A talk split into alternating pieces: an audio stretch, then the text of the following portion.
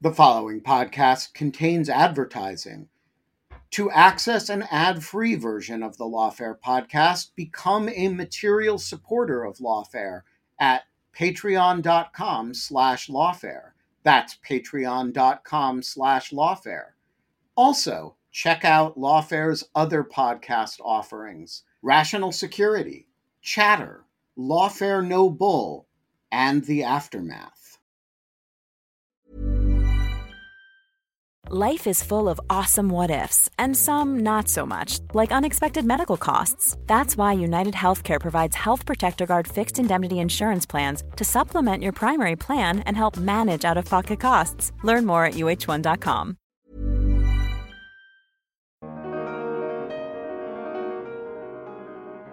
And I think that the next few weeks uh, are going to basically determine whether uh, there is enough political capital within the dwindling political capital of, the, of this coalition to uh, make another push in November. I'm Benjamin Wittes, and this is the Lawfare Podcast, July 26, 2023. The first phase of Israel's judicial overhaul is now law. Huge numbers of people are in the streets. Reservists are resigning. The stock market is tanking, and here in the virtual jungle studio, we had an all star panel to talk about it. Natan Sachs is the director of the Center for Middle East Policy and a senior fellow in the foreign policy program here at the Brookings Institution. Amichai Cohen teaches international law and national security law at the Ono Academic College in Israel and Yuval Shany is the Hersch Lauterpacht Chair in International Law and former Dean of the Law Faculty of the Hebrew University of Jerusalem. The latter two are the authors of a string of in depth articles about the Israeli judicial revolution and the protests they have engendered. We talked about what the substance of this new law is. We talked about what's coming next. Is this the end of the reform sequence? Or is it just the first slice of salami? And we talked about the incredible reaction we have seen from Israeli civil society and from opposition parties. It's the Lawfare Podcast, July 26th. The judicial revolution is here. All right. So, Natan, uh, get us started with the highest level overview of the current political situation in Israel. What has happened over the last uh, two weeks? Okay, so I'll start. Five years ago, if that's okay, Israel underwent years of major political crises. Every single election, and you and I have spoken about this many times, ended in basically a tie with no one able to form a coalition and that finally ended late last year. Benjamin Netanyahu won a clear, although small, but clear victory 64 seats out of 120. After so many elections, the coalition that he formed was also very coherent in the sense that it was all rallied around him with no potential defectors. And everyone who might be a defector saw what happened to the previous defectors. So he has a strong, coherent, and very extreme right wing coalition and they have many things on their agenda. A lot has to do with the West Bank, but in their coalition agreements, they clearly stated the number one agenda item, led by the Justice Minister Yariv Levin, who is really one of the strongest people in the coalition, is a sweeping, uh, truly breathtaking. Uh, they call it reform, but it's really a revolution to the Israeli constitutional makeup, the separation of powers between the judiciary on the one hand and the legislature and the executive on the other. I'll note that Israel, as a parliamentary system, has really a, an executive and a legislature that are very closely combined with one another. And the prime minister is by far the strongest member of parliament, unlike, of course, the United States or other presidential systems. And since then, they have been trying to enact that. We've seen at the same time, absolutely remarkable uh, resistance demonstrations by civil society, but I use civil society very broadly the economy, academia, including the two distinguished guests on this podcast, people from high tech from everywhere, and remarkably also reservists in the military. That's been, I think, a very important point. These are not conscripted soldiers; these are volunteer reservists who are now have announced now in large numbers that they may not volunteer to serve, and that's especially influential in the Air Force that relies on the reserve. So, after pausing with the sweeping reform or revolution in March, the Netanyahu coalition moved forward with one element. It's one small element when compared to the sweeping revolution, but it's a very important one, and that is to severely limit the ability of the court to use reasonableness as an argument uh, for striking down administrative decisions. So this is not the judicial review, but rather administrative review.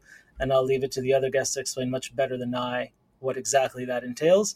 This has been met again by unprecedented, truly remarkable demonstrations in the country. But Netanyahu squeezed between his coalition partners, including his own justice minister from his own party, who simply would not budge on the one hand, and the demonstrators and the military, and to a certain degree, the Minister of Defense responding to the military. On the other, he chose, in this case at least, to side with the extremists. He has passed this, and for many Israelis, yesterday, as quite a few said, was perhaps the darkest moment domestically since the state was founded in 1948. All right. So, Yuval, you guys wrote a quite comprehensive account of the judicial reform package more generally, uh, one element of which was this reasonableness bill.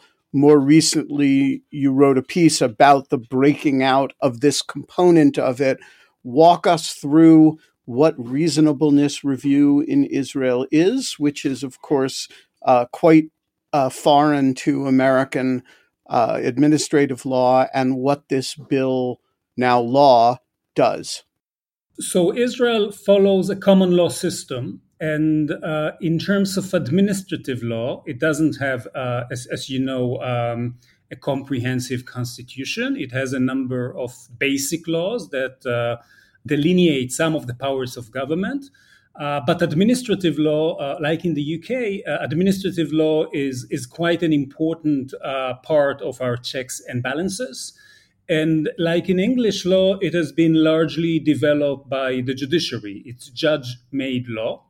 And within this framework of administrative law, uh, one of the most central doctrines that has been invoked by the court since the founding of the state has been the reasonableness doctrine that essentially is premised on the on, on, on, the, on the notion that the exercise of public authority is, is, an, act, is an act which must be um, undertaken as a, as a form of trusteeship, namely that the, uh, that the holder of executive authority is operating as a trustee on behalf of the general public. And therefore, um, public authority has to be uh, exercised reasonably, namely that it has to be um, applied in some with some correlation or with some uh, conformity with the object and purpose of the enabling legislation. Now, initially, the court was um, applying, with regard to, to, to, under this doctrine, a rather restrictive test, which which essentially asked um, asked the question: Is is this a decision that no reasonable decision maker uh, could have taken? Uh, and this is uh, somewhat uh, similar to arbitrary and, and capricious, which is a standard that is also known in the US. Uh, since the 1980s, uh, the court has developed uh, somewhat of a more intrusive standard of review. You could perhaps say a hard look review, which you could say correlates to the significant increase of the administrative state in the 1970s. And under that um, more robust test, uh, the court is is uh, expecting the, the, holder of public authority uh, not only to justify the, the, overall the the outcome or uh, or to, um, to, to, to demonstrate that the process is not arbitrary, but also to demonstrate that the that the that the act that was taken uh, balances in a in a reasonable or doesn't balance in an unreasonable manner between competing considerations that uh, that the uh, decision maker has weigh, weighed. And this has been, uh, since the 1980s, somewhat of a, con- of a controversial move within the Israeli uh, legal system. Some conservative judges and some conservative academics uh, have criticized the, the more in- intrusive uh, direction of the doctrine. However, most of the judges and most of academics in Israel thought that uh, this move uh, is justified by virtue of the increase in, in administrative power and the lack of other uh, effective checks and balances uh, within the Israeli system. Maybe uh, Amichai wants to add something, but maybe uh, j- just to note, at the end of the day, uh, I should emphasize that the number of decisions that the court actually struck down on the basis of either the conservative or the more uh, aggressive application of the reasonable doctrine remains rather modest. We are talking about something like 10% of cases in which the, the, the, the, claim of unreasonableness was invoked by petitioners. In about 10% of the cases, the court accepted these petitions and intervened with an administrative decision.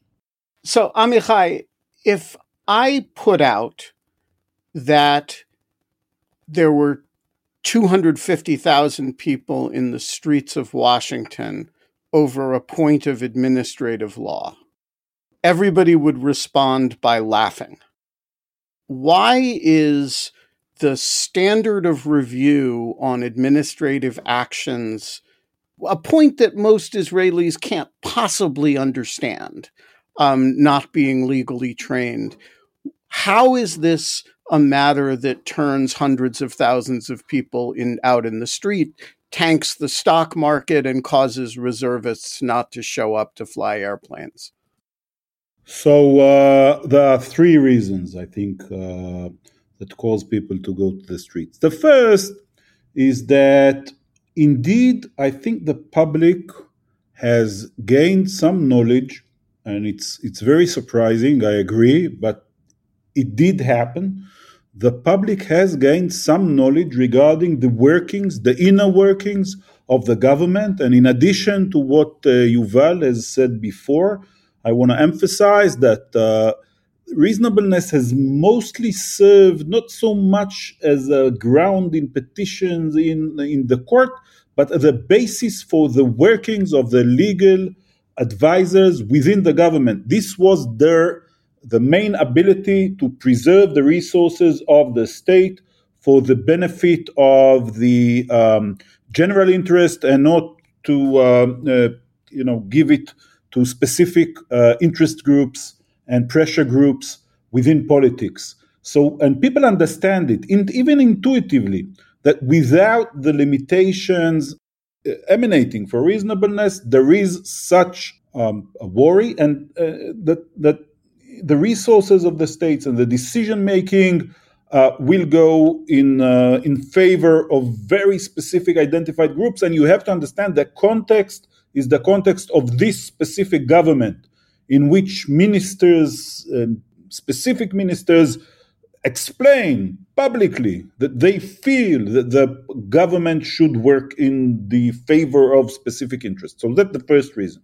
The second reason is that people, I think, uh, got it from January 4th. You're asking whether, if Minister of Justice Yariv Levin, when he started in January 4th, would have presented only the question of reasonableness as the only change, whether people would have gone to the streets, the answer is probably no.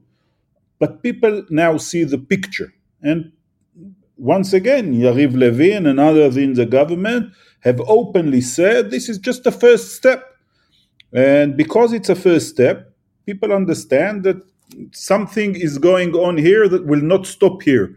And the question is, you know, whether you're giving up on on the first uh, step. So what will happen in the future? And the third point, I think, is that reasonableness or the administrative ground by itself may not be the most important constitutional issue.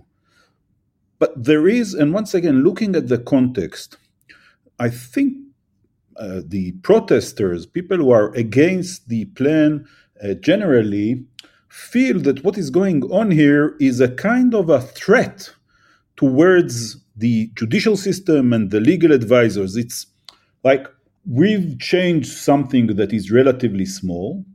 And if you'll play along with us and limit your intervention in the policies of the government, then uh, we won't interfere with the judicial system anymore. However, if you uh, if if the court will develop other grounds for interventions, then the government says, then we have other suggestions. You know, we'll fire the legal advisors, we'll change the way the um, court is is operating.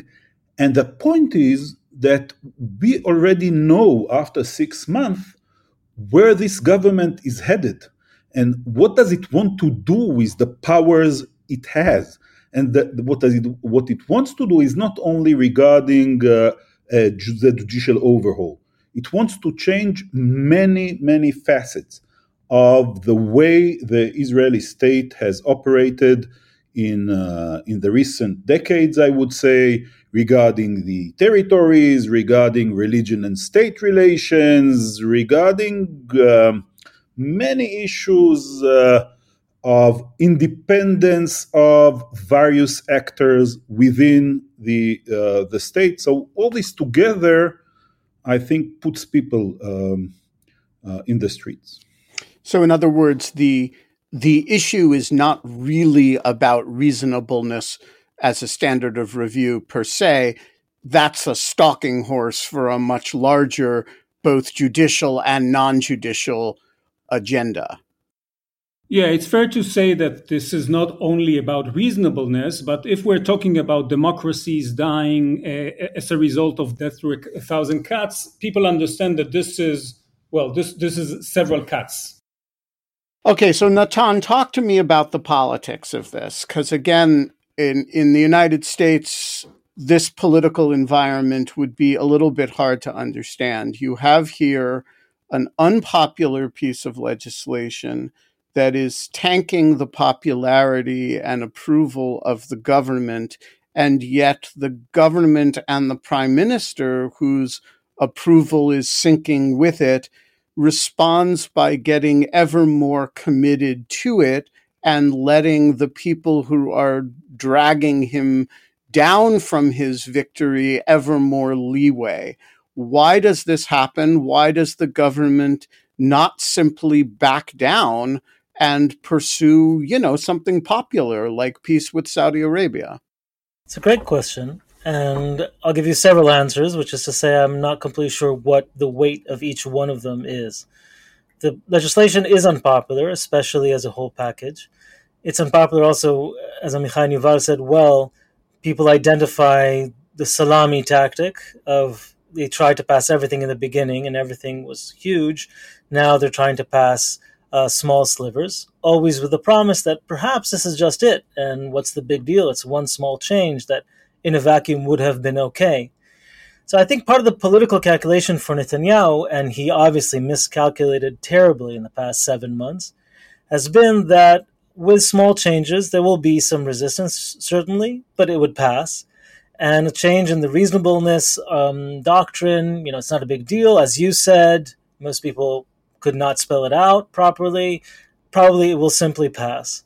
Once the resistance grew to it, however, we also saw something that is familiar from the United States. That's extreme polarization. Um, all three of us here on the call are, um, I think it's fair to say, very much against the Netanyahu move. But it's worth remember, remembering that even if they are now a minor- minority, it is a very large minority that is extremely supportive of Netanyahu, and many of them want this to pass. Some of them for substantive reasons. There are many people who want judicial reform, but they're also simply a feeling of tribes, of sides. It's become so polarized now that for many in the camp that supports Netanyahu, the feeling of the opposition stopping legislation like this uh, seems more than unfair, but a disenfranchisement. One of the main slogans that you can hear in pro Netanyahu demonstrations is second class citizens, to say, we are the majority, we won, and yet our vote counts less. They believe that extra electoral means are being used by the opposition. Mass demonstrations that block the main arteries of transportation in Israel, the strikes and threats of strikes, and most notably, truly a remarkable move in Israel, the threat not to volunteer for military service, something that really is a doomsday weapon and has been used because people feel it is a democratic doomsday. And so, this sense that it's a second class citizen, these are the second class citizens, and they demand that their victory means something, is a very powerful political tool. So, while Netanyahu is risking a lot politically by moving with this, and the current polls suggest he would lose, it's the first time the polls give him a clear loss in years, he would also suffer terribly with his base if he simply backed down. And so I think what he thinks is that this move on reasonableness was at least the one element that he would give to his far right. There's probably some more elements, especially on judicial appointments, that he tried to pass and may try again but that beyond that he would stop on the most controversial elements. And he's even said publicly that he would not pass an override clause that would have allowed the parliament the knesset to simply override decisions by the supreme court the most ostentatious and controversial element of the whole package although really only one of them. And so in short we have extreme polarization. We have netanyahu caught between these different pressures Netanyahu is known in Israel as the sum of all pressures applied to him, and he has decided to try and triangulate between them. I'll add one more element, which is a bit hard to estimate how important it is, but of course, Netanyahu is on trial for severe crimes, three different cases, and he has a major motivation to try and limit the power of the judiciary, but also the legal advisors, and allow him to do more, perhaps also get him out of his own legal trouble. For that, he needs these kinds of changes, and certainly it was probably part of the motivation to begin with. What element, how much of that fed into his calculation, of course, I don't know. Can I advance one additional uh, sort of synthetic uh, hypothesis, which just has to do with the structure of a Knesset coalition, which is that you can put as many people in the street as you want, and it doesn't bring down the government. But if you do not satisfy uh, Justice Minister Levin and four other people, the government falls. And so you can stomach, as the prime minister, a great deal of even civil unrest and compared to uh, dissatisfying the not just the base voters but the three to five people uh, in your Knesset coalition without whom you don't have a government. Yes, I think that's exactly right, but with a few conditions. One is that elections are far enough away, and right now we are more than three years away from elections, so there is that time. That's one. Second is that there aren't too many people in your coalition, five in particular, who would be tempted to go to elections. So, for example, you could imagine a centrist faction in a different coalition seeing an electoral opportunity. We will be the ones to save consensus in Israel.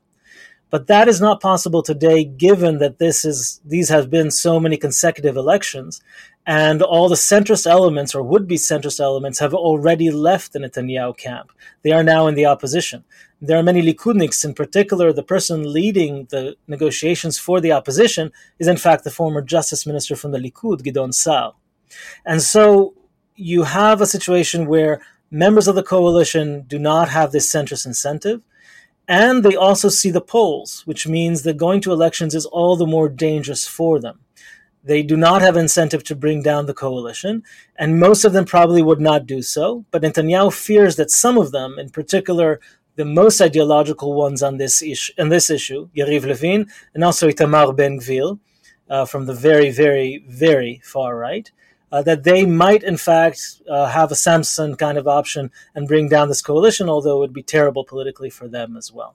All this puts him in this kind of bind. He's really sustaining enormous pressure, including from the United States, uh, and still going forward with this.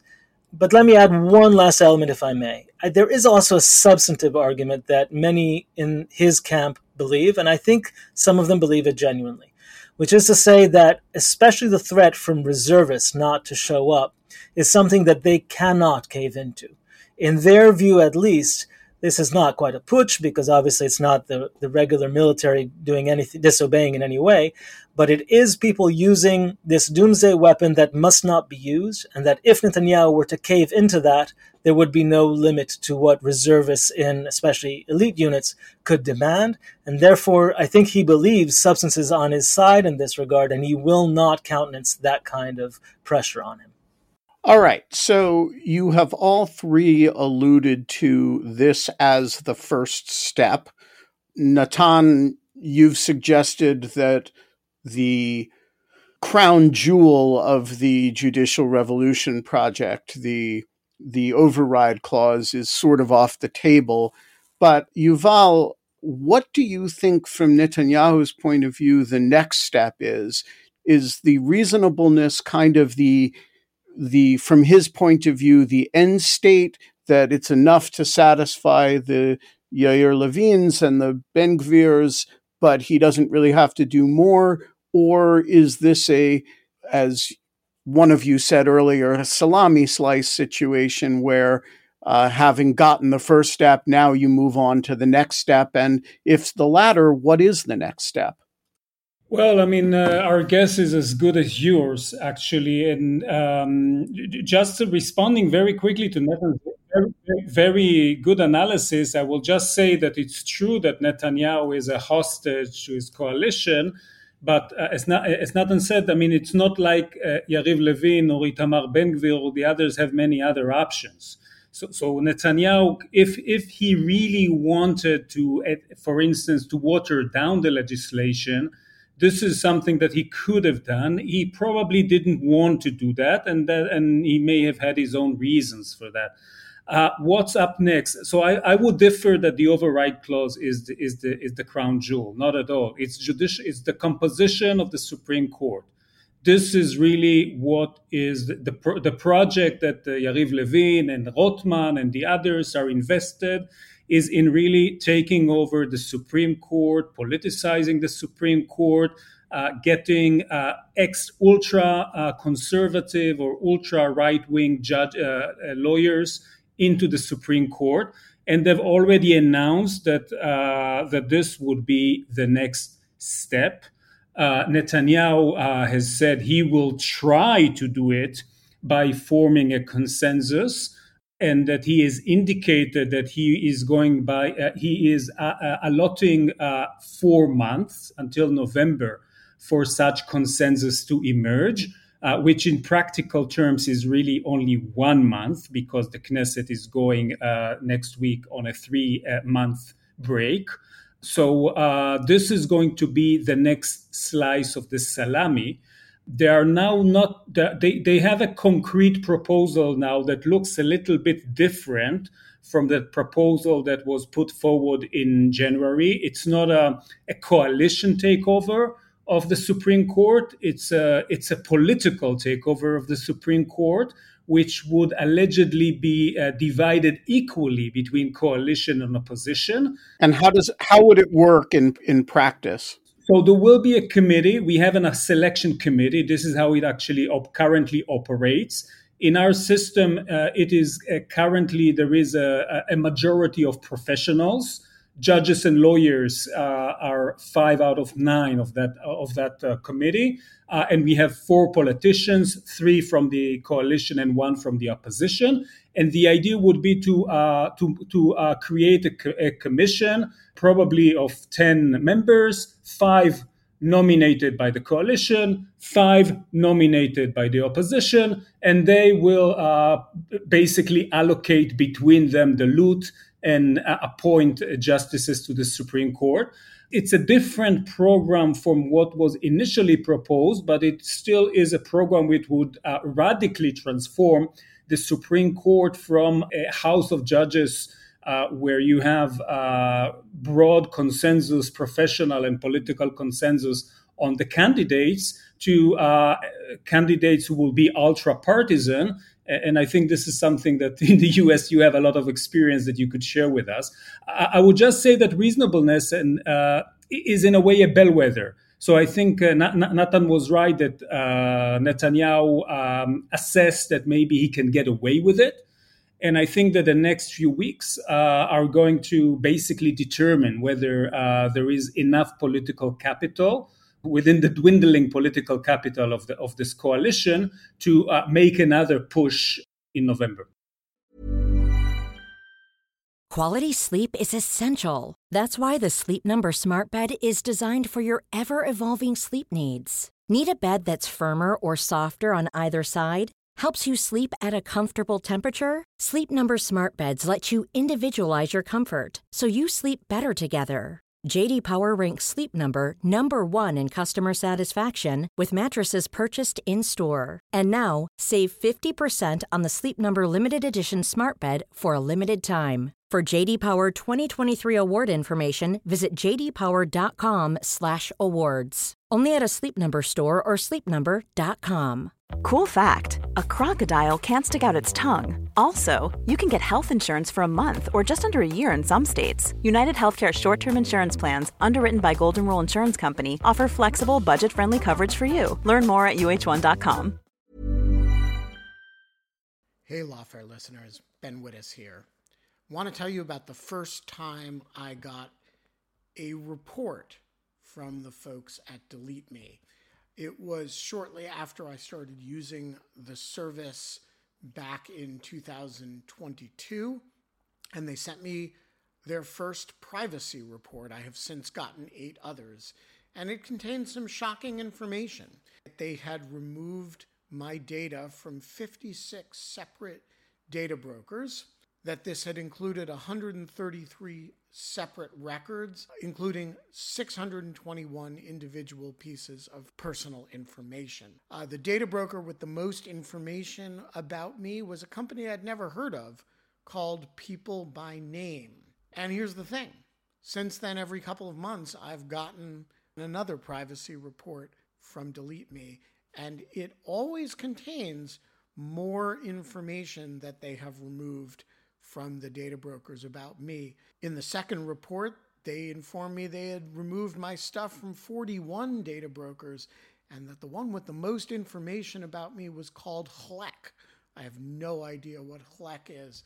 So the other day, I got my latest report, and it includes 15 more data brokers with my personal information, 113 pieces of personally identifiable information, Big culprit this time is something called My Life. Well, I want to tell you that they don't have My Life anymore. And that is why I recommend Delete Me. As this little anecdote shows, there's a lot of my data out there, and these companies keep acquiring it and making it available to anybody who can pay. And I have uh, slept a little bit more easily ever since I found a, a, solution to this problem. And I want to stress, as I do every time, that I started using this before Delete Me started advertising with Lawfare. Delete Me finds and removes any personal information you don't want online and it makes sure it stays off. And that's the point of this little story that, you know, they keep coming back. You can get it removed once, but they'll put it back and then Delete Me comes and takes it off again. It's a subscription service that removes your personal information from the largest people search databases on the web and in the process helps prevent potential identity theft, doxing, and phishing scams. Delete Me sends you regular personalized privacy reports, just like the ones I've been describing, showing what info they found where, where they found it, and what they removed. And critically, as this story reflects, it isn't just a one time service. It's always working for you, constantly monitoring and removing the personal information you don't want on the internet. It does all the hard work of wiping you and your family's personal information off the web. Data brokers hate Delete Me, which is why I like it. Your profile is no longer theirs to sell. So take control of your data and keep your private life private by signing up for Delete Me, now at a special discount for our listeners. Today, get 20% off your Delete Me plan when you go to joindeleteme.com slash lawfare20 and use promo code lawfare20 at checkout. The only way to get 20% off is to go to joindeleteme.com slash lawfare20 and enter code lawfare20 at checkout. That's joindeleteme.com slash lawfare20, code lawfare20. All right, so Amichai, I am mindful of the fact that in Israel, everything faces judicial review. This is the, uh, of course, the country that gave rise to the, the phrase everything is justiciable. Uh, so, presumably, a law that restricts judges' ability to assess administrative action for reasonableness is itself subject to some form of judicial challenge. What do we expect those judicial challenges to look like? And is it possible that the Supreme Court itself will be one of the mechanisms by which uh, this law uh, runs into trouble? So, uh, petitions against what happened uh, yesterday were already submitted this morning to the Supreme Court. Um, I'll explain in a, a concise way the uh, framework here. So, the what passed yesterday is a change to a basic law. So, basic law, uh, the justice system, where it says that uh, petitions or the court has no authority to uh, strike down decisions of the executive based on reasonableness. And just to be clear for listeners who do not know the terminology, basic law in Israel is uh, laws uh, related to the formulation of the government, the constitutional system itself, and have a kind of quasi constitutional status. Right. So the doctrine is that basic laws are supreme to regular laws, and a, the court can strike down a law that contradicts the basic law. However, and once again, what was passed yesterday is an amendment to a basic law.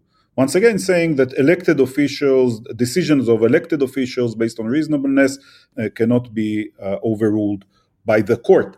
So what is the possibility of the court to uh, strike down amendments to basic laws, not to regular laws? This is an issue in which we have very little jurisprudence on. So there are mainly two ways of thinking about it.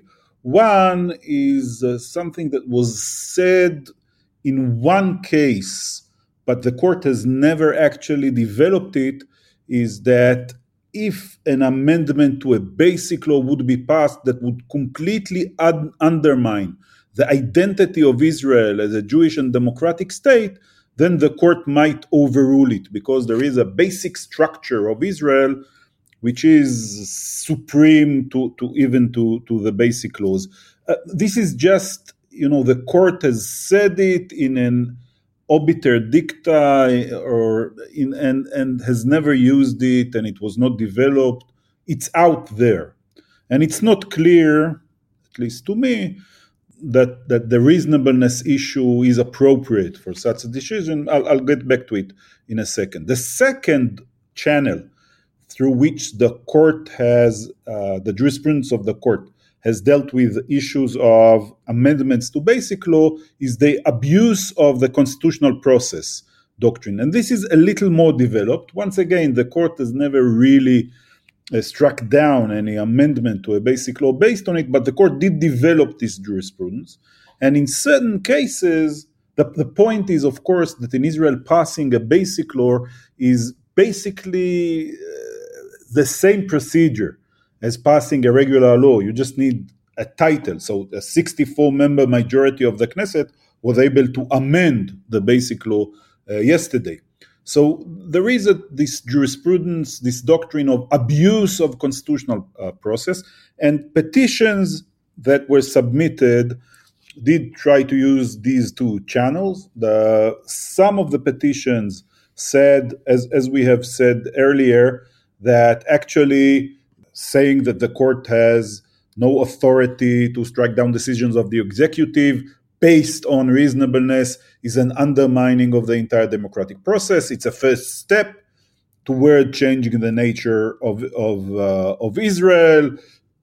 You know, democracies, as Yuval said earlier, uh, die through a thousand cuts. So you can't really pinpoint when is the identity of Israel as a democratic state actually undermined. It's never going. You, you're never going to have a clear uh, saying, you know, we are not a democracy anymore. It's always a process. So this is one channel through which the uh, petitions have, have gone. And the second channel is indeed the um, passing of this specific amendment was done in a very peculiar manner. It wasn't a government bill, it wasn't a private member's bill, it was the committee, actually, the chair of the committee used a very, very peculiar, very rarely used process in order to pass it through.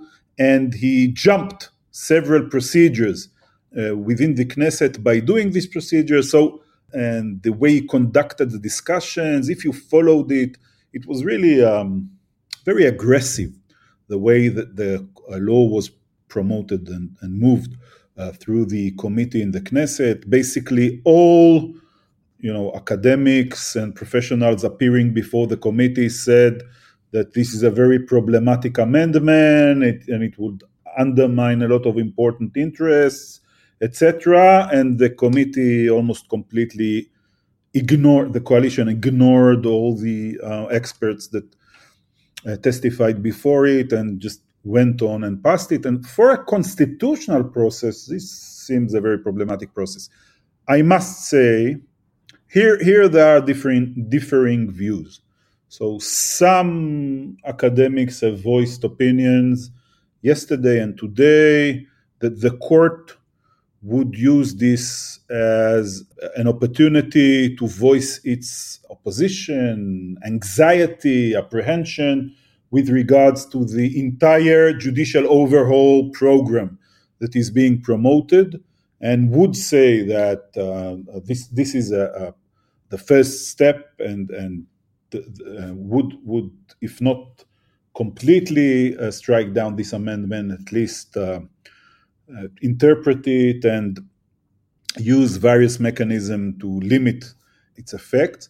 And others, and I must say I, am at that camp, I'm, I'm not sure that, as I said, we have no precedents, good precedents, and it's very undeveloped jurisprudence regarding the way that the court can intervene in uh, the amendment to basic laws. So the unconstitutional constitutional amendment jurisprudence, the uh, abuse of constitutional process, all these are are very very shaky grounds, and I'm not sure that this change, which is basically uh, in administrative law, is the correct vehicle for the court to develop it. Perhaps the court will look to the next step of the way that the that justices are are um, are nominated as a better place to to intervene.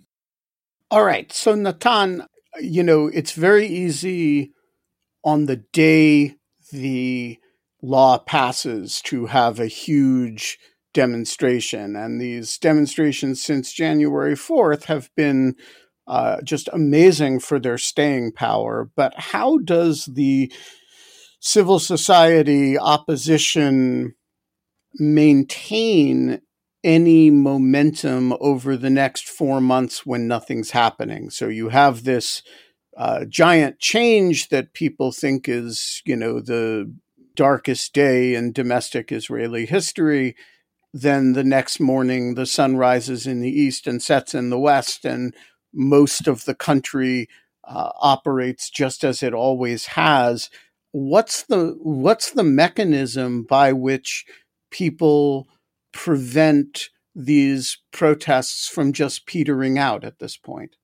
Well, it's a great question, and I'll start with a word of caution. I'm sitting in Washington, so you know what exactly is the mood right now on Kaplan Street in, in Tel Aviv. I'm not the right person to answer.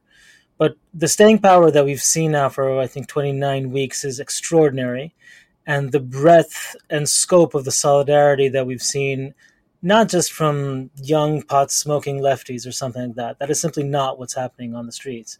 You see why, you know, very broad swaths of Israeli society. It's not just leftists by any means. It's people from, as I said, you know, business and academia, business and the labor union together striking uh, a few months ago truly extraordinary scenes. My 82 year old mother is there with a flag and 18 year old kids, 17 year old kids, one of them arrested yesterday in a famous photo. So I really would not count out this movement, and I would not count out the will and the determination of a very, very strong and large element of society. I don't know if the demonstrations will necessarily persist at the same scale every week. They don't have to. But I do think that in November, all these people will remember this very, very well.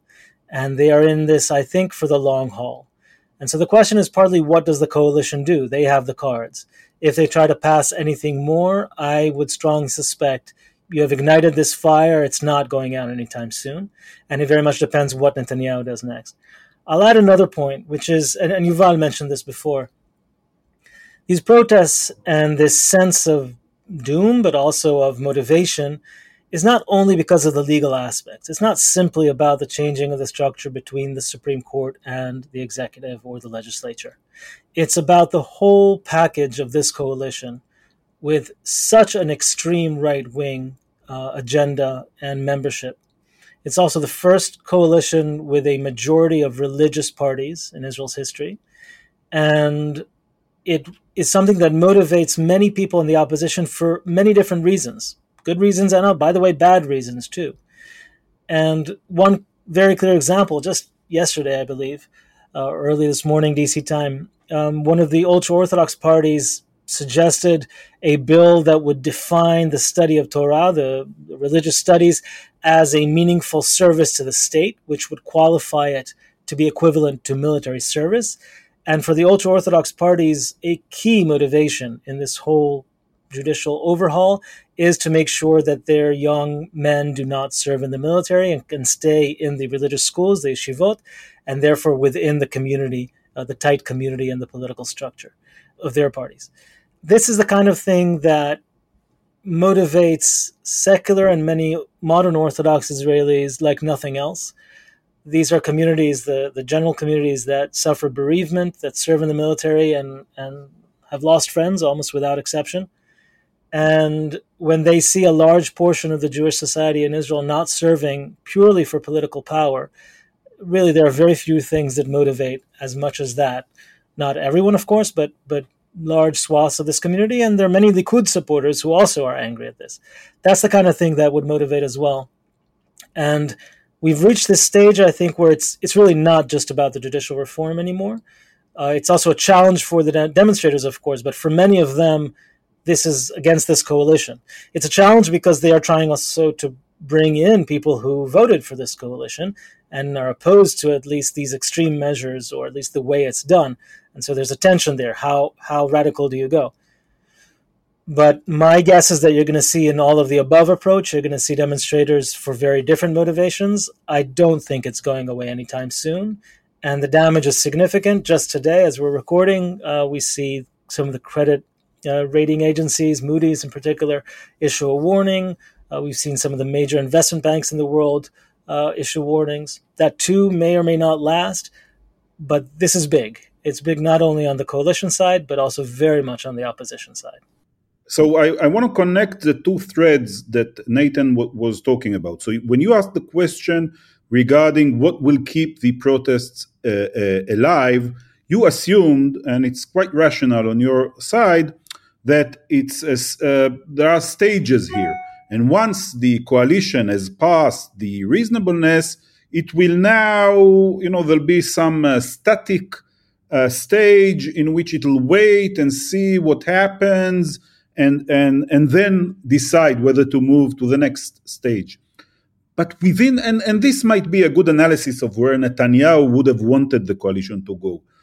But the current coalition does not operate this way. Within the coalition, there are forces who see the current order, not only the legal order, but the general liberal order of the Israeli society as problematic and want to undermine it. So even if Netanyahu would not promote a single issue on the judicial overhaul project in the foreseeable future, there are people within his government who are operating to undermine other things. So, for example, the Minister of National Security, Ben Gvir, who is constantly trying to change the way that the police operates in Israel.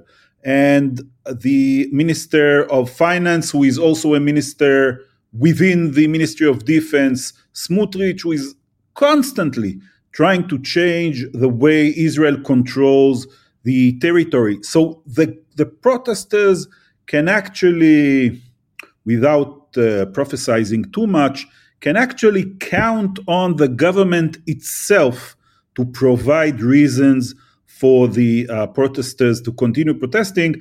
And Natan has, has said, you know, this is was his example. You know, the first thing that was done after passing the um, the change, the amendment regarding reasonableness was by the ultra orthodox uh, parties submitting the bill which everyone could have seen. It just, you know, very minimal level of common sense is required to understand that this would erupt, you know, and, and, and cause immense opposition.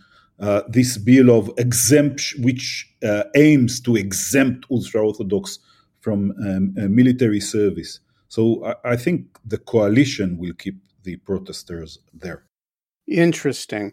So Natan rightly points out that he doesn't have his finger on the pulse because he's in Washington. Uh, Amichai, you've been in Israel the whole time, uh, but Yuval, you have a really interesting perspective, which is that you've uh, been outside the country uh, for been been teaching in London, but returned to sort of get a sense of things from from from home. So I'm very curious how you describe the mood and particularly uh, describe the mood as somebody, you know, relative to when you were last living there. Yeah, well, I've been away for several um, from from the beginning of actually from from last summer for a year. Uh, I've been uh, visiting a few times, but uh, it, it is quite dramatic uh, and quite transformative. I mean, the change that uh, that, that one sees uh, in terms of the level of engagement. I mean, a lot of uh, you know friends, family who have never been in in demonstrations are now uh, all in, as you can say. You can say they're demonstrating on a regular basis. They're uh, camping out in Jerusalem. So the level of engagement in very wide circles uh, that were not politically active or, or interested has, has, significantly changed. And, and like Amichai said before, also the level of engagement with very uh, specific legal issues. Young people, old people uh, are, are, extremely alert and are uh, have educated themselves in an incredible manner uh, about uh, constitutional law and about uh, democratic principles. And, and it seems like that in that regard, it's it's a very a different country.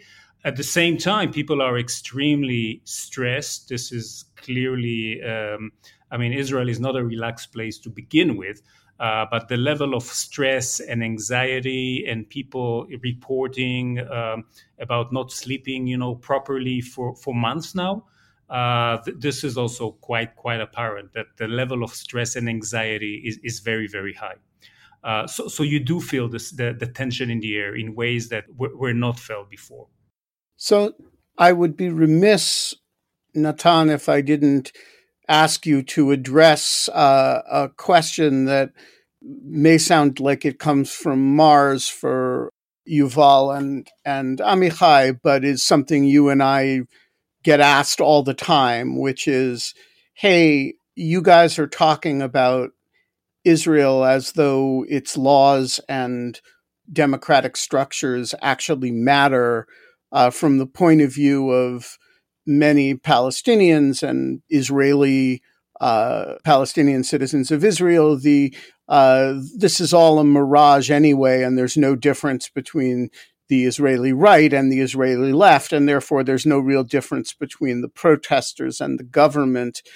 Address that point for for uh, listeners who were skeptical of the entire premise of this conversation, which is that there's a uh, there's a country here whose laws and politics actually matter and are and that a democratic erosion can take place in uh, that is meaningful in a in a significant sense? Yeah, I do get that question a lot, and I think it's it has two main elements. One is that uh, Arab citizens of Israel are anyway second class citizens in many ways, and therefore, what does it matter if it's Benny Gantz prime minister or Benjamin Netanyahu, and what does it matter if the Supreme Court can uh, can check their power? And secondly, of course, that if Israel and the West Bank, and some would say even the Gaza Strip, are actually one state, a one state reality, then about half the population can't vote. So, what democracy are you talking about? It's all a sham. I think, you know, by nature, I think degrees matter enormously. There's no question that Palestinians in the West Bank are affected enormously by Israeli policy. And I think in that regard, too, it's extremely important actually what happens in Israel. I'm absolutely not of the school that thinks, uh, therefore, to hell with the whole question of what happens in Israel. Quite the contrary.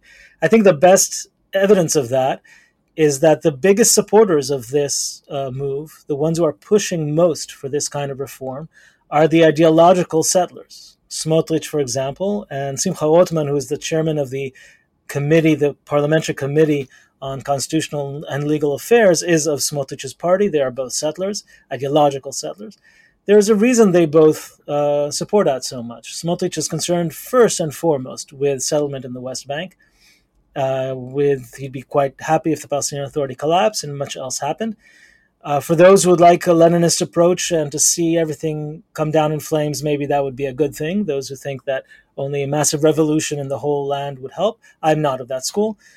I think a revolution would be terrible first for the weakest, but if you look at who supports this, I think it's very clear also who must oppose it. And you can look at who opposes it, opposes it as well. The parties that represent Arab citizens of Israel or Palestinian citizens of Israel, as some of them define themselves, are clearly opposed to this. They all are part of the opposition in this regard. They do not always find themselves in the demonstrations, which have, as I said, have had a real dilemma and made some choices uh, on whether to fight for all different causes or, or focus very narrowly on the judicial aspect, but they are very clearly opposed to it. So those who think they know better than than them from abroad, as we say in Hebrew, um, should enjoy that. But uh, I strongly disagree. I think this is extremely important, precisely for the weakest elements of society. That is not to say that the Supreme Court has defended Palestinian rights well in the past five decades or six decades. That is not the case. But without it, things could be far, far worse. And I know this because Smotrich is so eager to pass this. That's, that's the first evidence of it. The second point I would make is that there are huge differences between these different camps in Israel. And it's not only about the Palestinian issue, it's about a wide variety of, uh, of issues. And it is also about the possibility for change in the future. You may dislike Israeli policy. I do dislike Israeli policy right now, certainly regarding the Palestinians. But I think the possibility for change requires a vibrant democratic process and a vibrant democratic space where different approaches can be presented. These approaches are not as different as many or some abroad would want, but they nonetheless are very meaningful differences to my mind. And more importantly, they could be meaningful in the future. But to, to be meaningful, to have that debate, you must have a polity that has serious separation of powers, that can have a vibrant democracy. And this crisis uh, is mostly very negative. I should cl- I should state very clearly. But from any any crisis, there also sometimes are opportunities, and you may see change in all sorts of aspects of Israeli life. I don't think the first item will be on Israeli Arab or uh, or Jewish Arab or Israeli Palestinian relations, but that too can come down the road there are a few other elements on the Palestinian side that would have to change first, I think, too. Uh, but I, do, I would not rule it out. I think people make a bad mistake in thinking uh, the current trajectory is all there is. Things can change, and it's essential, I think, that this judicial revolution be stopped so that they could change in the future. So I want to close by asking each of you in order, uh, Amichai, Yuval, and Natan, to just give us a sense of what you're looking for, what signs you're you're looking for in the coming weeks as this progresses. Amichai?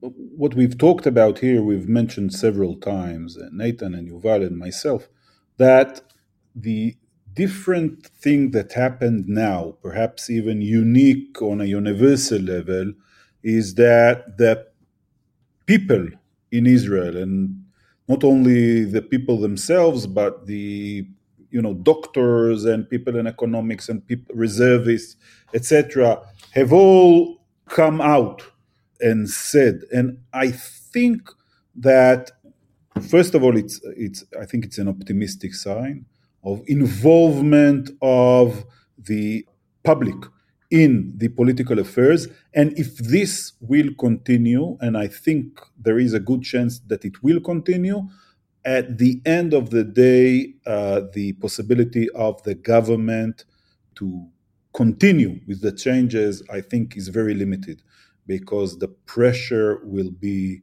too big on, on the on the government. But as you asked, you know, in the next few weeks, we'll see where, indeed whether the protests continue and whether the pressure, international economic security pressure, will continue. Yuval? Maybe one, one area to look uh, to look for, uh, in addition to strictly speaking the uh, legis- the progress of uh, of the legislation, which is part of the judicial overhaul, uh, there are also some uh, side battles taking on that are not unrelated to, to this issue. Uh, and uh, there has been actually a major development this afternoon in Israel in one of the cases pending in court, uh, asking to essentially challenging uh, another base, another amendment to another basic law. Uh, that made it much more harder to declare the prime minister as incompetent. Uh, this has been a discourse that we have seen in the last several years since the uh, since Netanyahu's criminal trial began, uh, and um, uh, since uh, there has been ever since there have been concerns and have been allegations that Netanyahu is acting in conflict of interests. And this actually exacerbated in recent months, given his own involvement in legislation that might affect his criminal trial. So there is a side battle uh, taking on, uh, going on before the Supreme Court regarding the constitutionality of this uh, amendment to the basic law on the incompetence question. And this afternoon, the Attorney General came out with a legal opinion calling for the court to strike down this basic law because uh, she she relied on the abuse of constitutional process doctrine, which Amichai alluded to, that the law was tailored specifically to allow Netanyahu to act in, in conflict of interest, basically to violate uh, his conflict of interest agreement that allowed him to uh, actually serve as prime minister to begin with. So, this is one legal scaffold that takes place. The other one is a petition filed yesterday by uh, Yair Lapid, the head of the opposition, calling uh, on the justice minister to convene the judicial uh, uh, selection committee, which is something that he has so far refused to do. And the, the third front to, uh, is the increasing calls by uh, cabinet ministers to fire the attorney general because she essentially is siding with petitioners uh, in cases against the government. Uh, and all of these issues are very much related to the overarching theme of to what extent is this government, is this coalition, is willing to uh, respect uh, any limits on its power and to accept the the the, uh, the control by the Supreme Court over its activities. And these things could uh, could basically exacerbate all, each and one of these developments could significantly exacerbate the conflict that takes place over the, the judicial overhaul project. Natan, bring us home. What are you looking for? I'm looking for two things. I think Yuval mentioned earlier the centrality of the question of judicial appointments. A major reason that Yariv Levin, the Minister of Justice, wanted to pass this latest, latest legislation about reasonableness was that so that the court will not be able to force him to convene the Judicial Appointments Committee as it was constituted before. And so that is going to be a very central issue, and that's probably where Levin and others are going to push most forcefully uh, to continue. And there'll be a question of whether Netanyahu goes along with it or not. And finally, I'll bring in foreign policy and, and Washington, but also Riyadh you know, in the backdrop of this, as surprising as it is, there is a real effort, a genuine effort to explore at least the possibility of Israeli Saudi normalization. And this is unrelated directly, but it is, of course, very important for Netanyahu. It would be a huge win for him. And it's the kind of legacy creating event that for him could trump much else. I could imagine a scenario where he tried to pivot from these disastrous seven months towards uh, a major legacy uh, creating uh, moves such as normalization with Saudi Arabia, or it's even actually peace with Saudi Arabia. And whether that happens or not, it seems like a really a long shot. Many people are very skeptical. I was skeptical, but I can say that in Washington it's being explored very seriously, and I think in Israel and in Riyadh as well.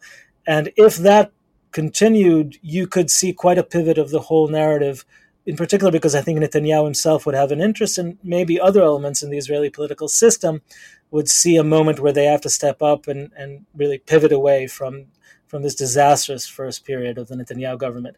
To be clear, I think it's a long shot. There are many, many reasons why it would not happen, but I don't think it's impossible, and I used to think it was. And so that is certainly something I'll be keeping an eye on. The pivot to Saudi Arabia. We are going to leave it there. Natan Sachs, Yuval Shany, Amichai Cohen, thank you all for joining us today. Thank you very much. Thanks.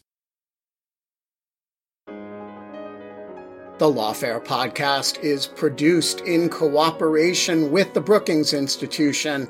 Our audio engineer this episode is Noam Osband of Goat Rodeo.